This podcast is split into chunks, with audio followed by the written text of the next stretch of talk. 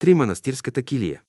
Случаят ме постави да тръгна от единия полюс на отрицанието и атеизма и да отида до полюса на религията и вярата, или с други думи, от арената на борбата, на революцията, в килията на примирението. При тази обстановка трябваше да направя равносметка на своя бурен живот. В мен настъпи едно велико прозрение, схванах трагизма на тези две крайности. Тази вековна институция на човечеството, която напълно беше вече загубила своето историческо предназначение, беше преминала вече в своя опадък. Нейното съдържание се свеждаше към едно безполезно суеверие. В момента, когато щяха да ми поставят одеждите на монах, почувствах тежките вериги, които щяха да оковат моя младежки борчески дух, да сломят моята съпротивителна волева сила. Тези вериги именно щяха да изгасят пламъка на моя порив за правда, справедливост и красота в този свят на безпътица и идейна пустота. Тези мисли се нижеха в моето съзнание през последната нощ на пребиваването ми в тази институция, влязла вече в архивите на историята. В тази тъмна нощ в моето съзнание проблясна един лъч на надежда, отново изпъкна пред очите ми внушителния образ на великия мъдрец, който мълком ме зовеше чрез своето огнено слово, което аз още не познавах, не знаех неговия дълбок смисъл. За мен словото на учителя, въпреки че беше притча, същевременно представляваше и един спасителен бряг за борческата ми душа. Тази нощ изигра решителна роля за моя път в живота.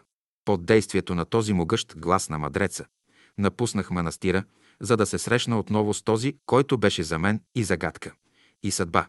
Тук трябваше да се премине една школа на дисциплина и на обреди. Там имаше един игумен на манастира, който беше интелигентен човек, а в последствие стана ректор на Духовната академия.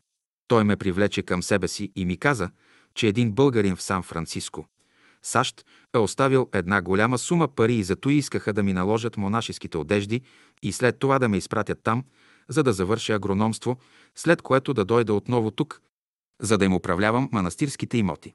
Той не стана, понеже разбрах, че моят път е на друго място. Четири. Решителната среща в Бялата къща.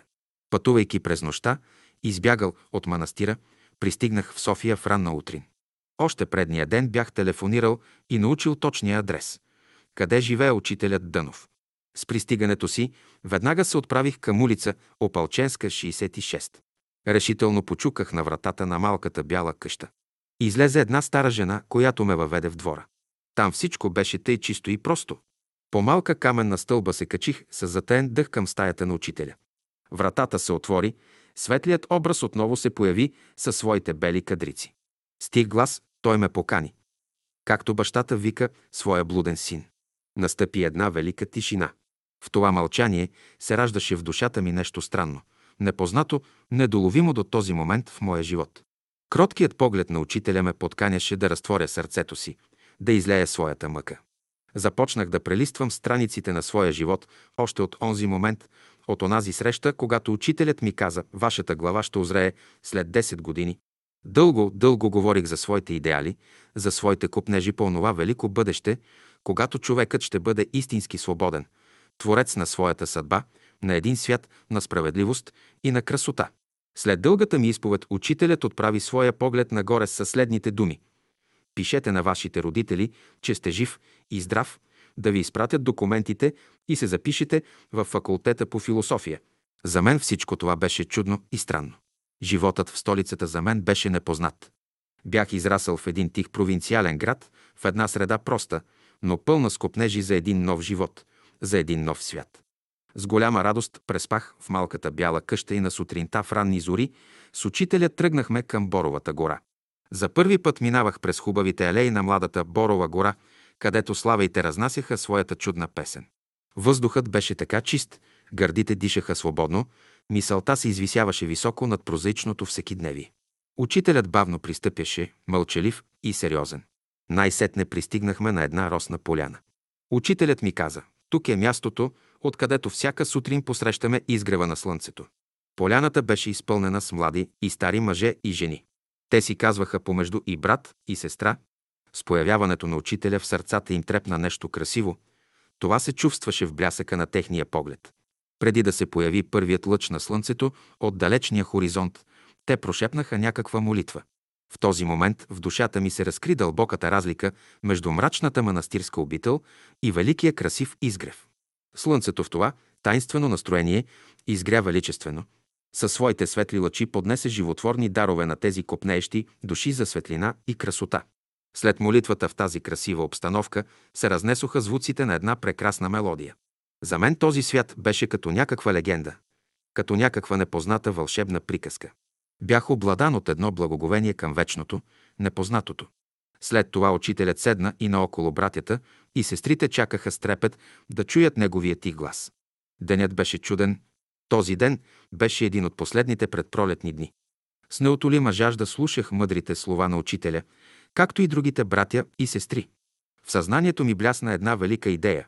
Пожелах да построя една палатка и да остана да живея в този неизразимо красив кът.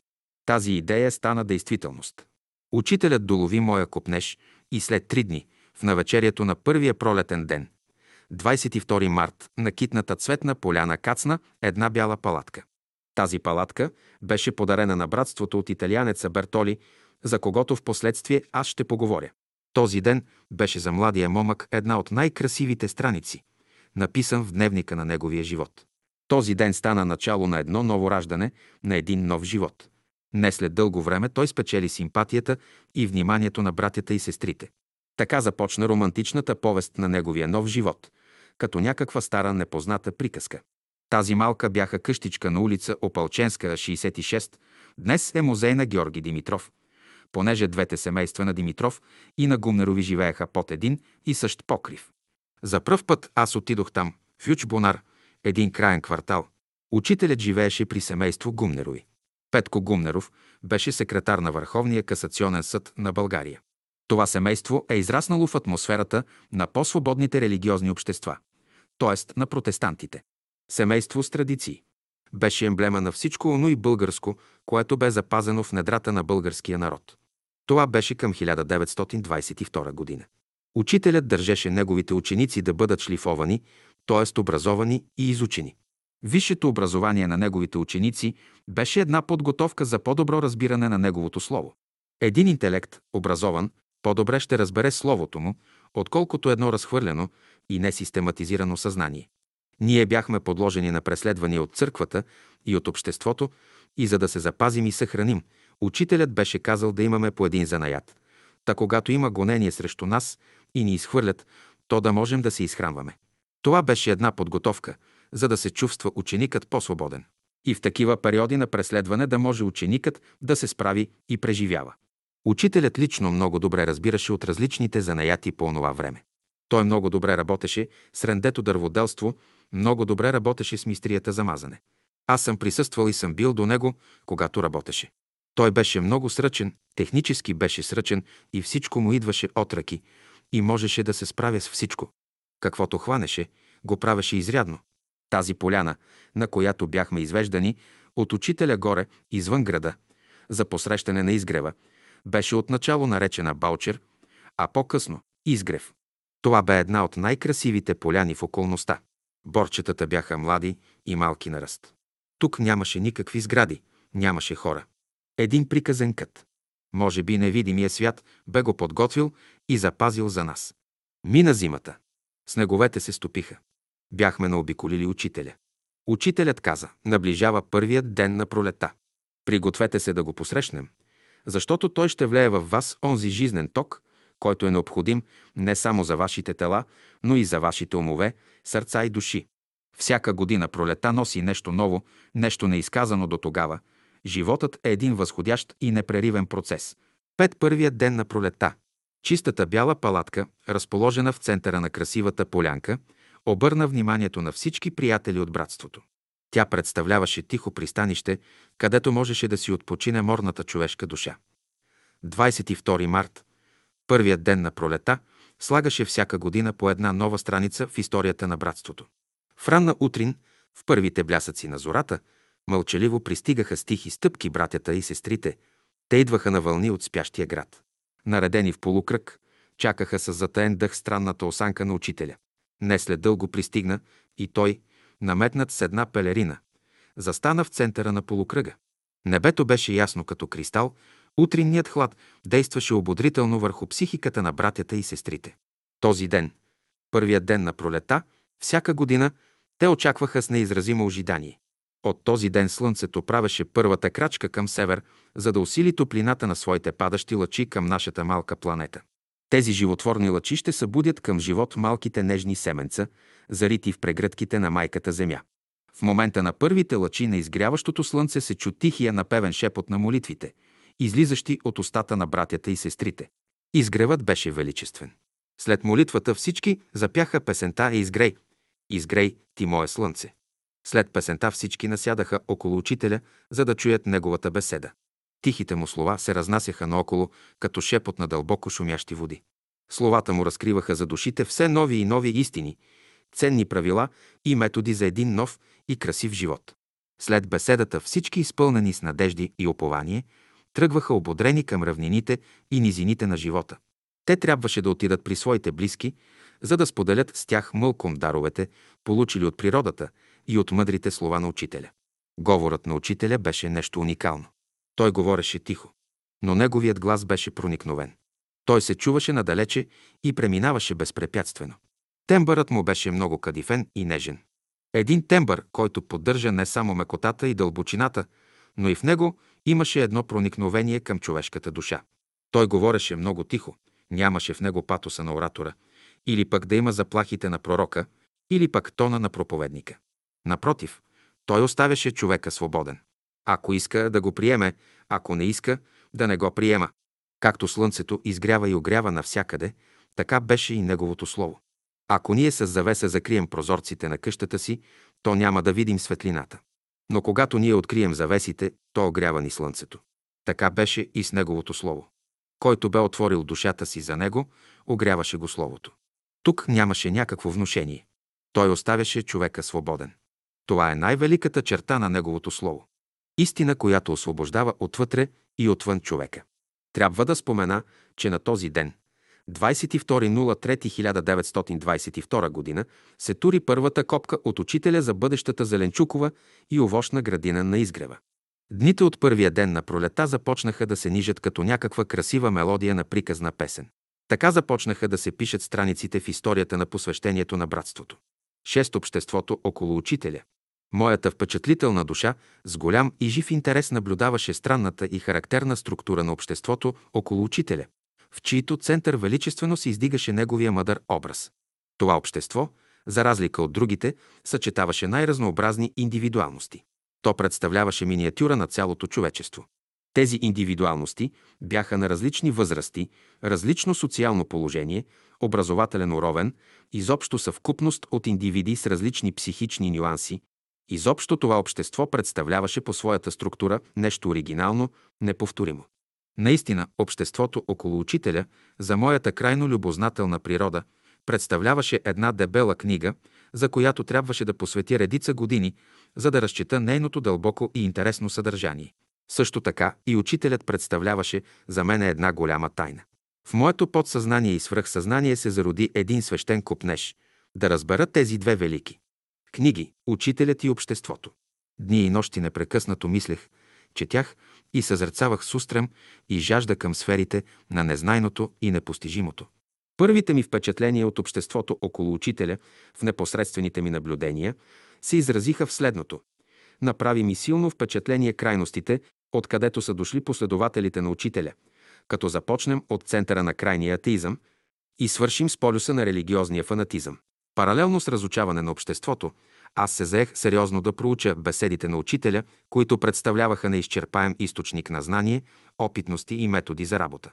Същевременно започнах да посещавам трите вида беседи – лекциите на младежкия клас, на общия окултен клас и неделните беседи. В младежкия окултен клас участваха в по-голямата си част студенти и висшисти. В общия окултен клас влизаха извън учениците на младежкия част и голяма част от обществото. В неделните беседи вземаха участие тези, които симпатизираха на идеите на учителя. В младежкия клас можеха да присъстват само неженени. Той беше подбран така, че само учителят там имаше думата за избора на учениците. Имаше случаи, когато учителят не разрешаваше на някои хора да влезнат в класа. Да, имаше такива случаи. За други хора отваряше вратите. Главният състав се състоеше от студенти от различни факултети. Той беше към седемдесет човека. Отначало бяха два класа. Имаше един подготвителен клас и имаше друг клас, чието членове само учителят бе посочил. После те се сляха, понеже някои напуснаха. Обикновено събранията бяха в петък, вечерно време. После ги нареди да бъдат сутрин. В младежкия клас, колкото бяха мъже, толкова бяха и жени. В общия клас влизаха всички. Сутринта на събранието атмосферата бе различна от тази на младежкия клас. Тук тонът на учителя бе друг. Беше определен ден, сряда. Тук имаше повече жени, а по-малко мъже.